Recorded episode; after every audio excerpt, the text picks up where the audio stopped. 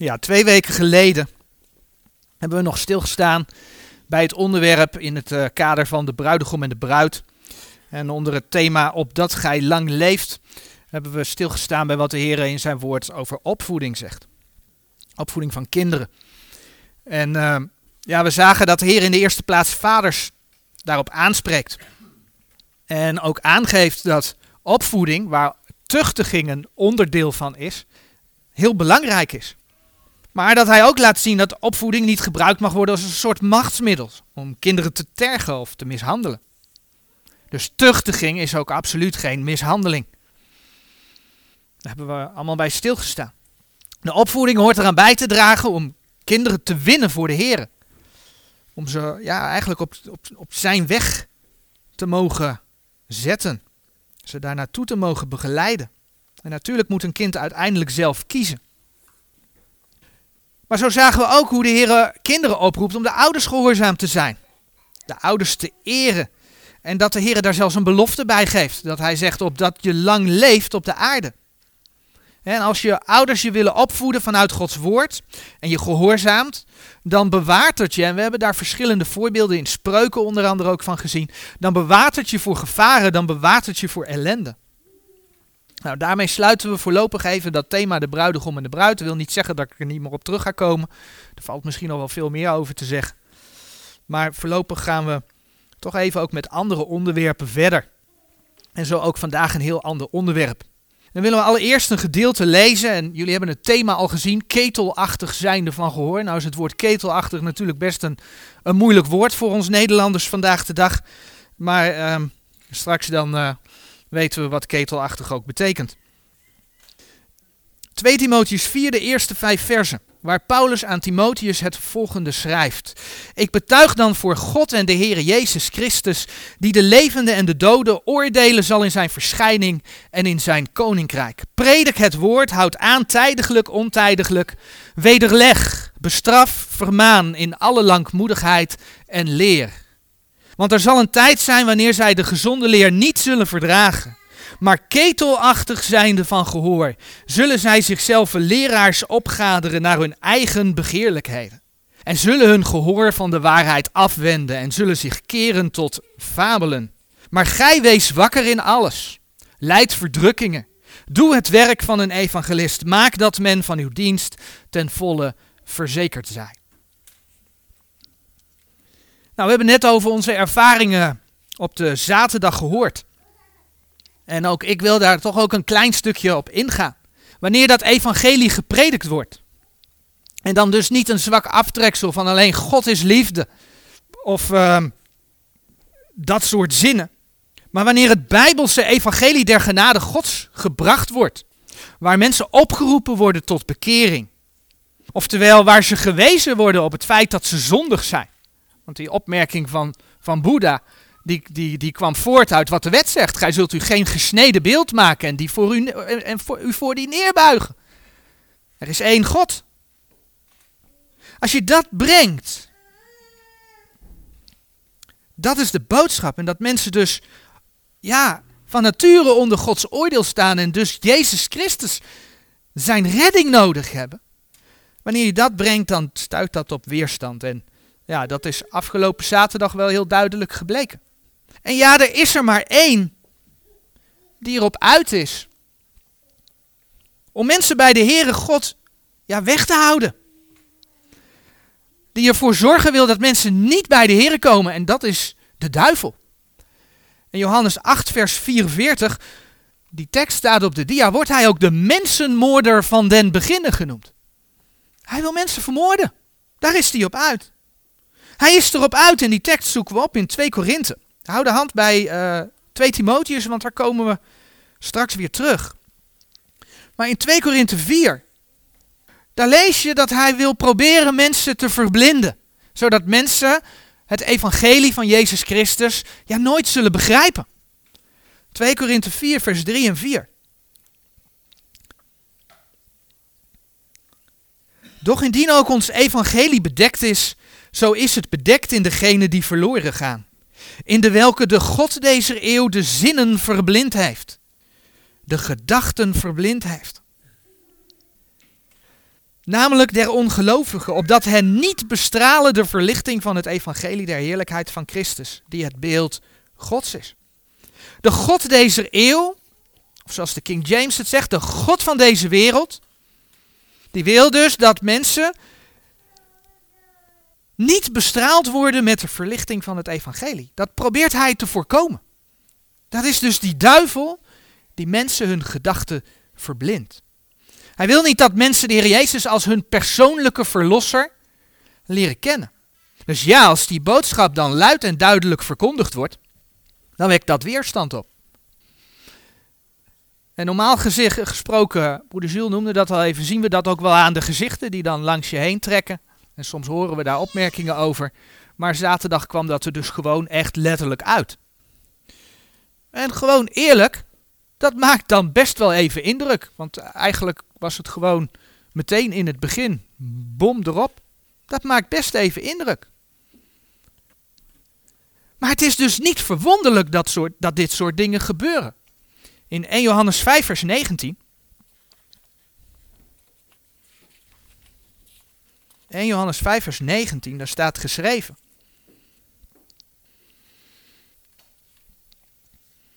Wij weten dat wij uit God zijn en dat de gehele wereld ligt in het boze. De wereld ligt in het boze. De wereld heeft als vader, Johannes 8, vers 44, de wereld heeft als vader de duivel. De God van deze wereld. Kun je ook in Efeze 2, vers 3 lezen. Dus het is absoluut niet vreemd dat hij in opstand komt, komt als er vreemdelingen komen. We zijn vreemdelingen op deze aarde. Als er vreemdelingen komen, die mensen uit zijn greep proberen te bevrijden. En ja, dan bladeren we naar Psalm 10. Meestal zien we dan dus dat mensen met opgeheven hoofd voorbij lopen, soms een beetje lachend. En dat staat heel mooi in Psalm 10 verwoord. Psalm 10, vers, uh, vers 4. De goddeloze, gelijk hij zijn neus omhoog steekt, onderzoekt niet. Al zijn gedachten zijn dat er geen God is. De goddeloze die zijn neus omhoog steekt, onderzoekt niet. Al zijn gedachten zijn dat er geen God is. Nu zijn er natuurlijk ook mensen die juist vanuit het religieuze de claim van de Heer in 1 Korinthe 8 vers 4 tekst staat hier deels op de dia, dat er geen ander God is dan één, niet aankunnen. Maar kijk wat voor een geweld daar eigenlijk achter zit. Psalm 10, waar we net waren, vers 8. Dat zegt over de goddeloze. Psalm 10, vers 8. Hij zit in de achterlagen der hoeven. In verborgen plaatsen doodt hij de onschuldige. Zijn ogen verbergen zich tegen de armen. En natuurlijk doodt niet elke ongelovige zijn gelovige medemens. Maar het stukje egocentrische, het stukje de overleving van de sterkste uit de evolutietheorie, ingegeven door de vader der leugen natuurlijk, hè, Johannes 8, vers 44, zit daar wel degelijk achter. En uiteindelijk zien we vandaag de dag, maar al te duidelijk, dat de mensheid geleid wordt door die God van deze wereld, door de overste van de macht der lucht, zoals Efeze 2, vers 3 hem noemt. Want hij is nogmaals de mensenmoorder van den beginnen. Denk alleen al aan het officieel toegestane geweld dat een Black Lives Matter beweging mag uitoefenen in deze wereld. Als je tegen de maatregelen van corona bent, mag je niet demonstreren. Oké, de regels zijn allemaal wat versoepeld, ik weet het, maar hebben ze dat liever niet, dus dat proberen ze met mannenmacht te voorkomen, als het even kan. Maar Black Lives Matter mag de gang gaan. Of denk aan het demonisch gedreven inzet van een partij als D66. 66, 666, oké. D66 om Sodom en Gomorra op alle scholen in Nederland de gewoonste zaak van de wereld te maken. Terwijl we een minister van de ChristenUnie als baas van die onderwijsinspectie hebben, die daar eigenlijk boven staat. Onvoorstelbaar toch? Maar dat is wat we vandaag de dag zien gebeuren. We zien wie hier de scepter zwaait op deze aarde toegestaan door onze God, hè? En dan heb ik het in de voorbeelden nog niet eens over de evangelieverkondiging. Dus die weerstand is de ene kant ervan. Hè? Mensen komen in opstand omdat hun geestelijk vader in opstand komt. Maar het is misschien ook wel angst.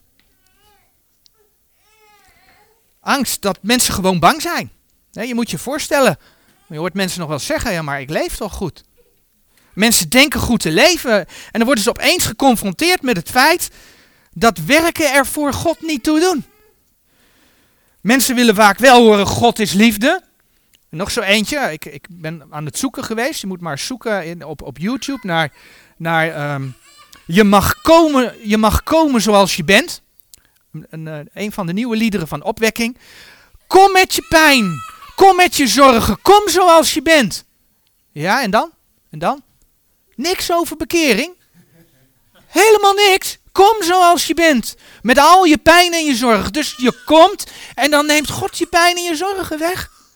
Niks, geen bekering. Dat hele lied niet. En toen moest ik denken aan een lied van vroeger.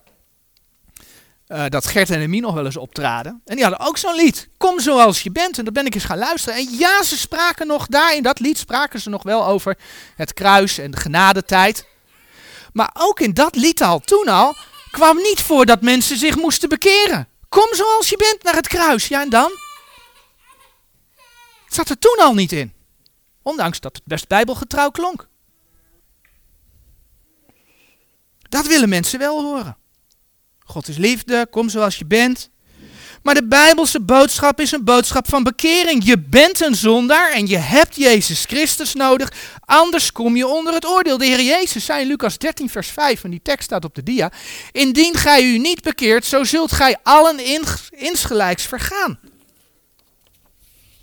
Ja, en dat dat mensen bang kan maken, Handelingen 24. Dat blijkt uit Gods woord. Handelingen 24. Daar lezen we dat Paulus uh, de boodschap aan stadhouder Felix vertelt. En kijk wat er dan in Handelingen 24, vers 25 staat. Kijk ook waar Paulus over handelt. Waar Paulus over spreekt met stadhouder Felix.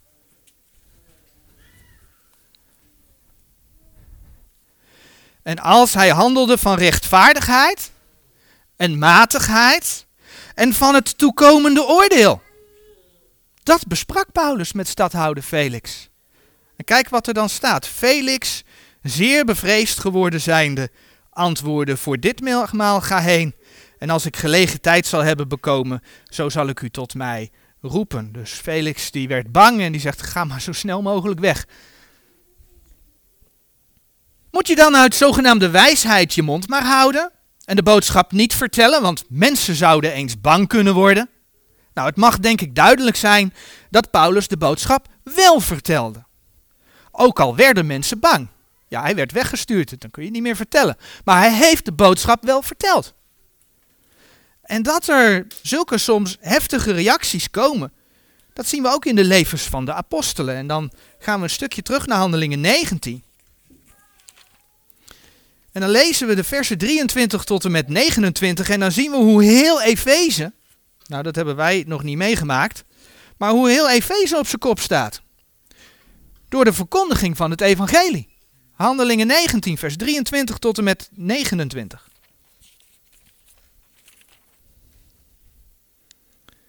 Maar op diezelfde tijd ontstond er geen kleine beroerte vanwege de weg des Heren. Geen kleine beroerte. Een grote opstand. Want één, met name Demetrius, een zilversmid die kleine zilveren tempelen van Diana maakte, bracht die van de kunst geen klein gewin toe. Welke hij tezamen vergaderd hebbende met de handwerkers van dergelijke dingen, zeide: Mannen, gij weet dat wij uit dit gewin onze welvaart hebben. En gij ziet en hoort dat deze Paulus veel volk, niet alleen van Efeze, maar ook bijna van geheel Azië overreed en afgekeerd heeft, zeggende dat het geen goden zijn die met handen gemaakt worden. En wij zijn niet alleen in gevaar dat dit deel in verachting komt, maar dat ook de tempel van de grote godin Diana als niets geacht zal worden. En dat ook haar majesteit zal ten onder gaan, aan welke gans Azië en de gehele wereld godsdienst bewijst. Als zij nu dit hoorden, werden zij vol van toornigheid en riepen zeggende, groot is de Diana der Efezeren. En de gehele stad werd vol verwarring. En zij liepen met een gedruis eendrachtelijk naar de schouwplaats. Met zich trekkende Gaius en Aristarchus, Macedoniërs, Paulus' metgezellen op de reis. En dat is echt niet de enige plaats dat Gods woord dit laat zien dat dat gebeurt. Je kunt het uh, vinden in Handelingen 5 vers 27 tot en met 40, Handelingen 13 vers 50, Handelingen 14 vers 19, Handelingen 16 vers 19 tot en met 23, Handelingen 21 vers 30, Handelingen 22 vers 22. Wanneer de verkondiging dergelijke reacties uitlokt, mag je de Heer dankbaar zijn. In eerste instantie schrik je even als dat de eerste keer zo heftig gebeurt. Maar eigenlijk mag je de Heer dankbaar zijn. Mag je weten dat je op de goede weg bent. Want het is nu eenmaal feit dat Gods boodschap dat losmaakt. En als je weet dat de vijand zo hysterisch op Gods woord reageert, hysterisch is het gewoon, dan mag je daar dus ook op voorbereid zijn. En hoe mooi vinden we dat terug in de geestelijke wapenrusting van Efeze 6. Waarvan de Heer tegen elke gelovige zegt dat hij of zij die geestelijke wapenrusting geheel aan moet trekken. Dat benadrukt de Heer. Hij zegt niet doe de geestelijke wapenrusting aan.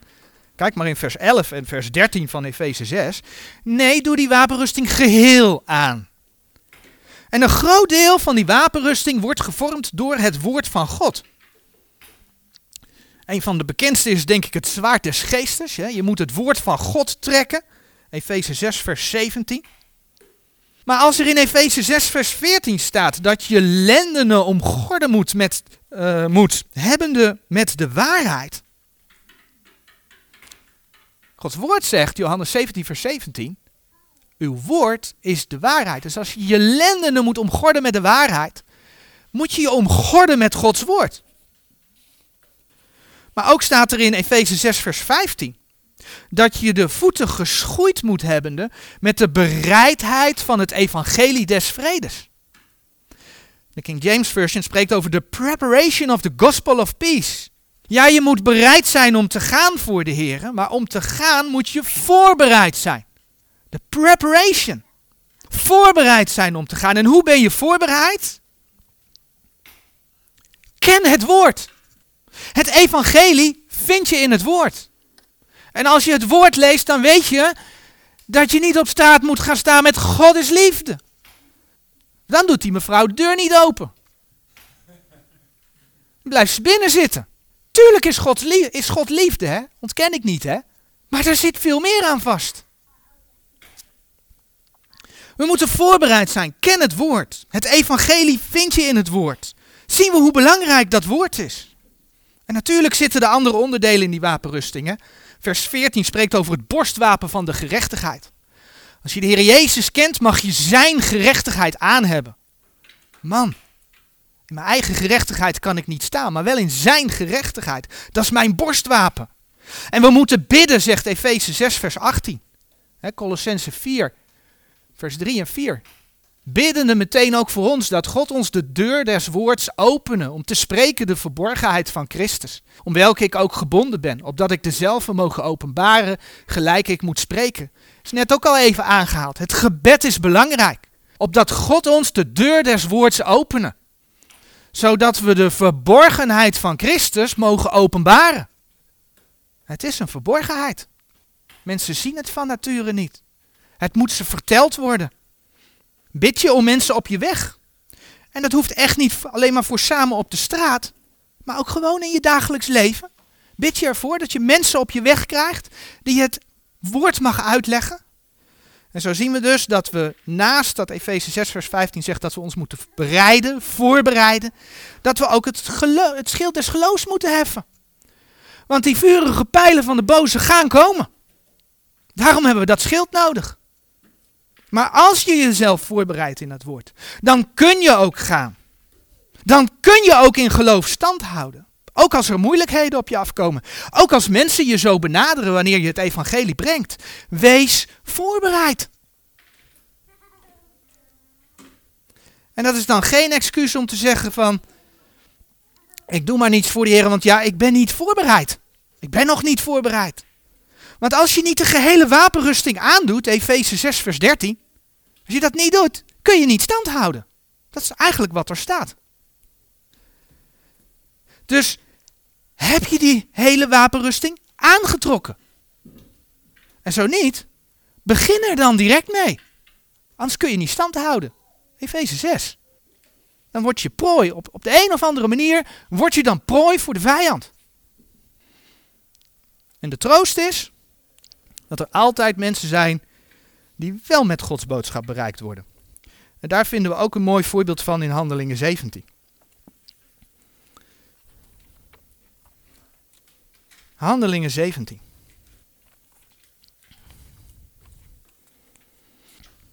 In vers 30 van Handelingen 17 lezen we: God dan de tijden der onwetendheid overgezien hebbende, verkondigt nu alle mensen alom dat zij zich bekeren. Duidelijk, hè? Dan heb je het weer. Bekeren. En kijk naar de reacties in vers 32. Als zij nu van de opstanding der doden hoorden, spotten sommigen daarmee.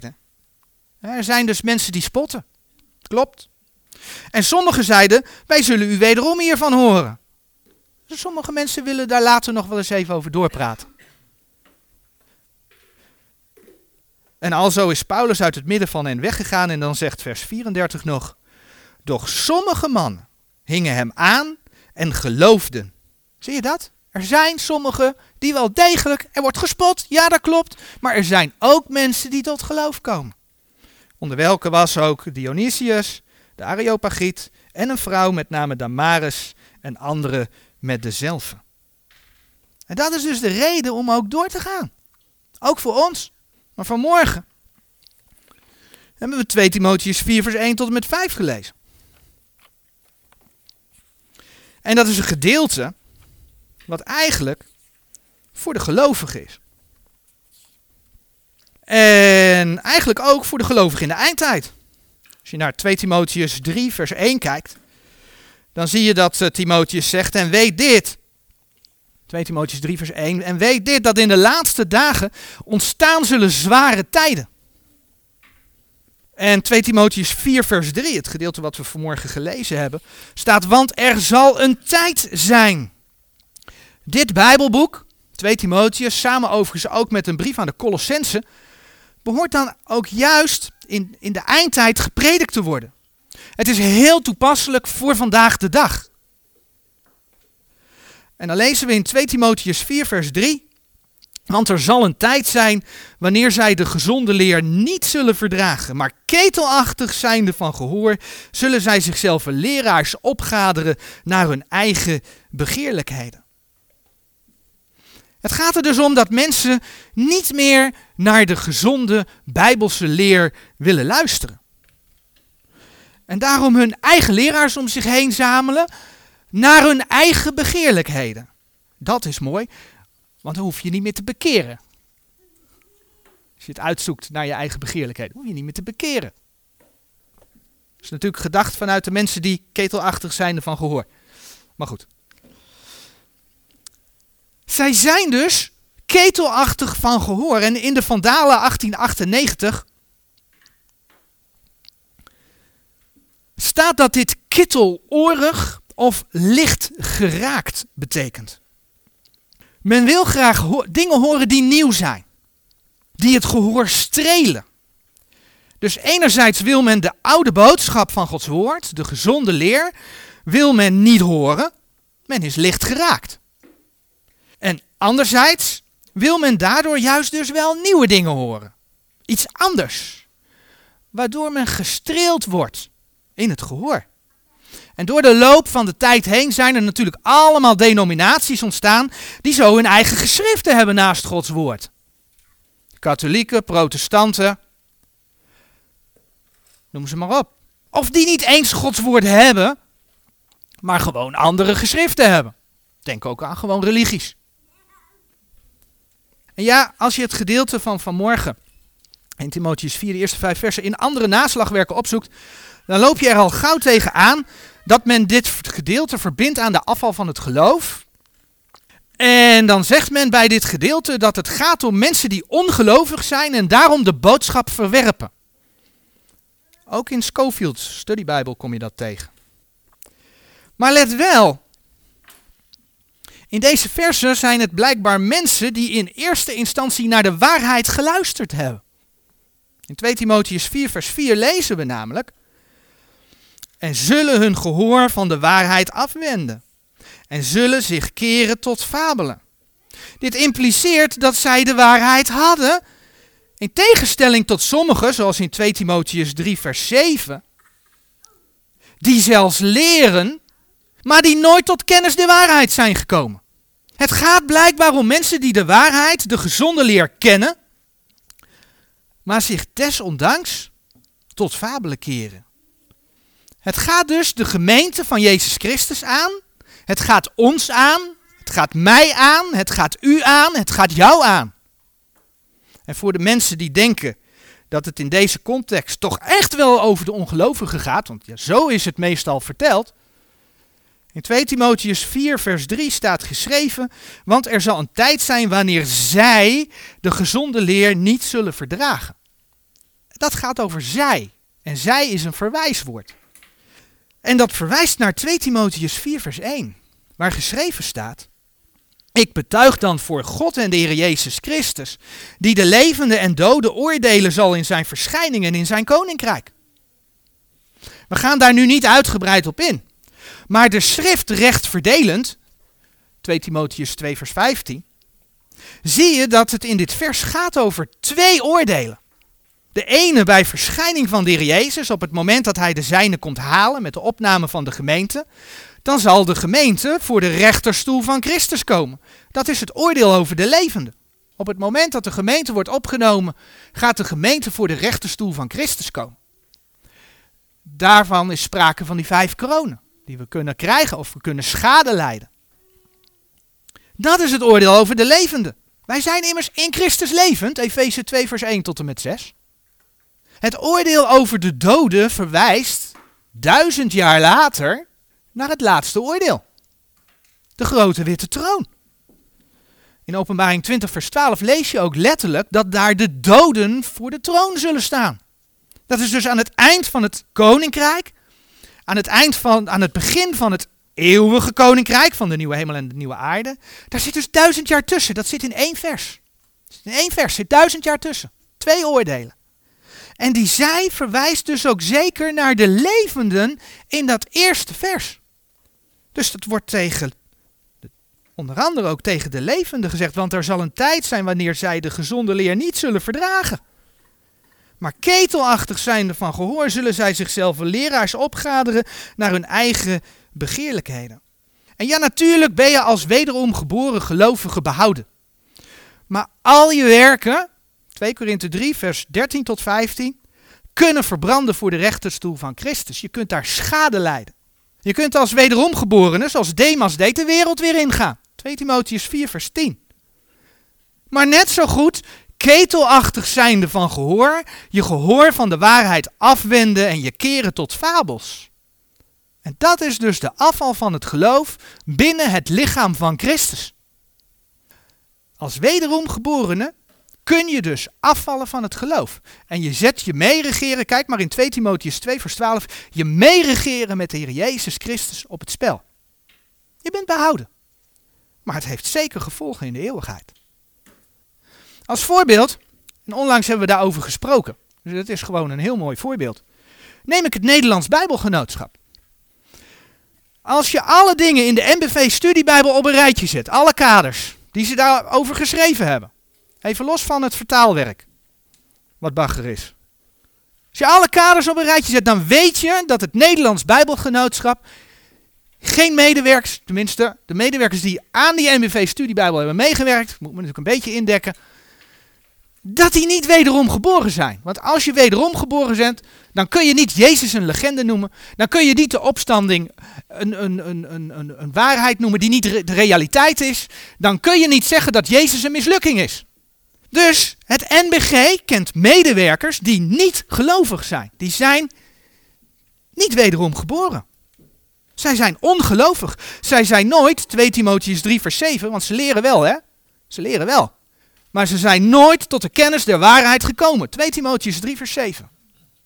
Maar al die mensen in al die evangelische en baptistenkerken, maar ook andere kerken, die misschien wel geen bijbelgelovigen zijn, die dit misschien niet eens kennen omdat het nooit verteld wordt maar die wel de Heer Jezus hebben aangenomen als hun persoonlijke verlosser, maar die het werk van het NBG, de nieuwe vertalingen, als uitgangspunt nemen, die zijn bezig met het afval van het geloof, omdat ze hun geloof aan het baseren zijn op fabelen.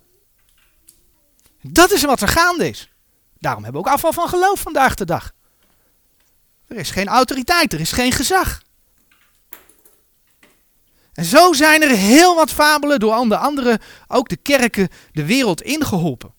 En als je daartegen preekt, dan heb je de kans dat mensen die ketelachtig zijn van gehoor in opstand komen. Ja, en vorig jaar hebben we dat zelf meegemaakt. Toen heb ik gepreekt over het feit dat God de wereld niet eindeloos lief heeft.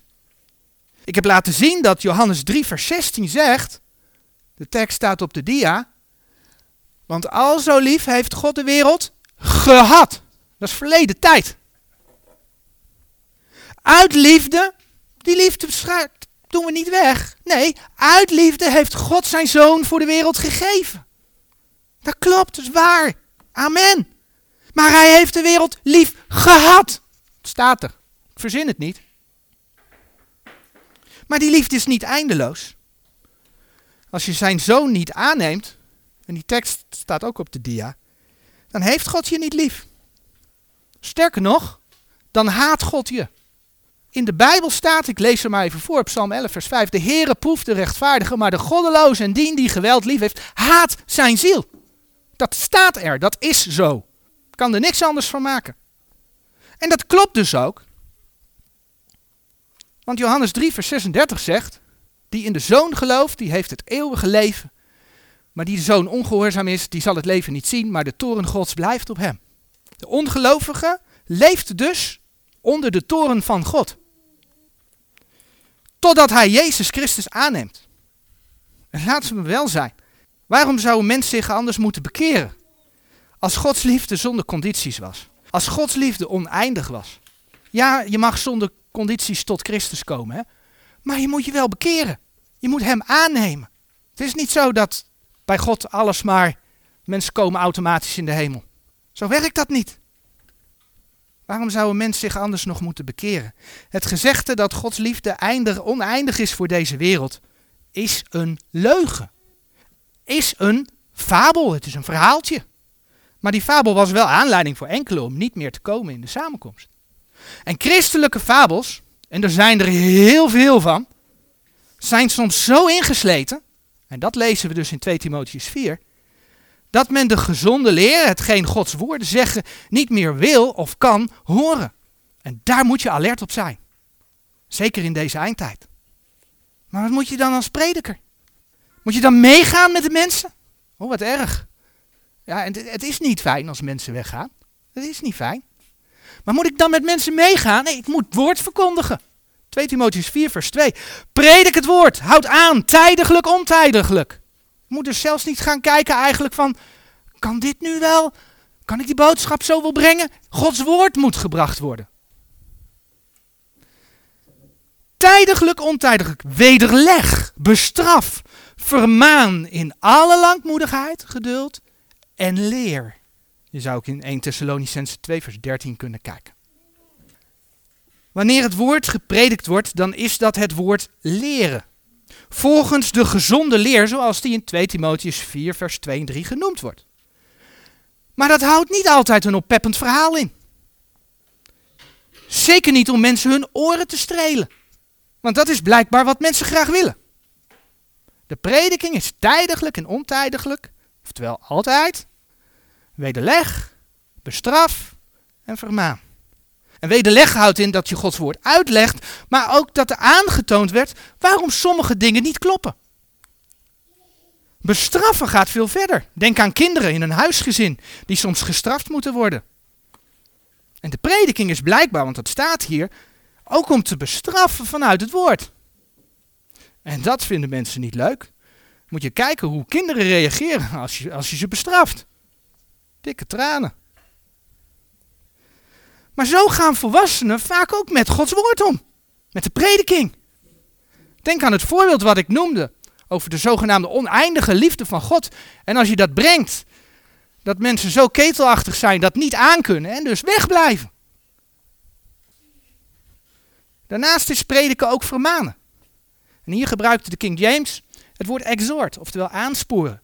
Oftewel, Gods woord zegt dit en doe er wat mee. zeg het in het algemeen. Hè? Gods woord zegt dit en doe er wat mee. Maak het je eigen. Leef erna. Dat is spreken.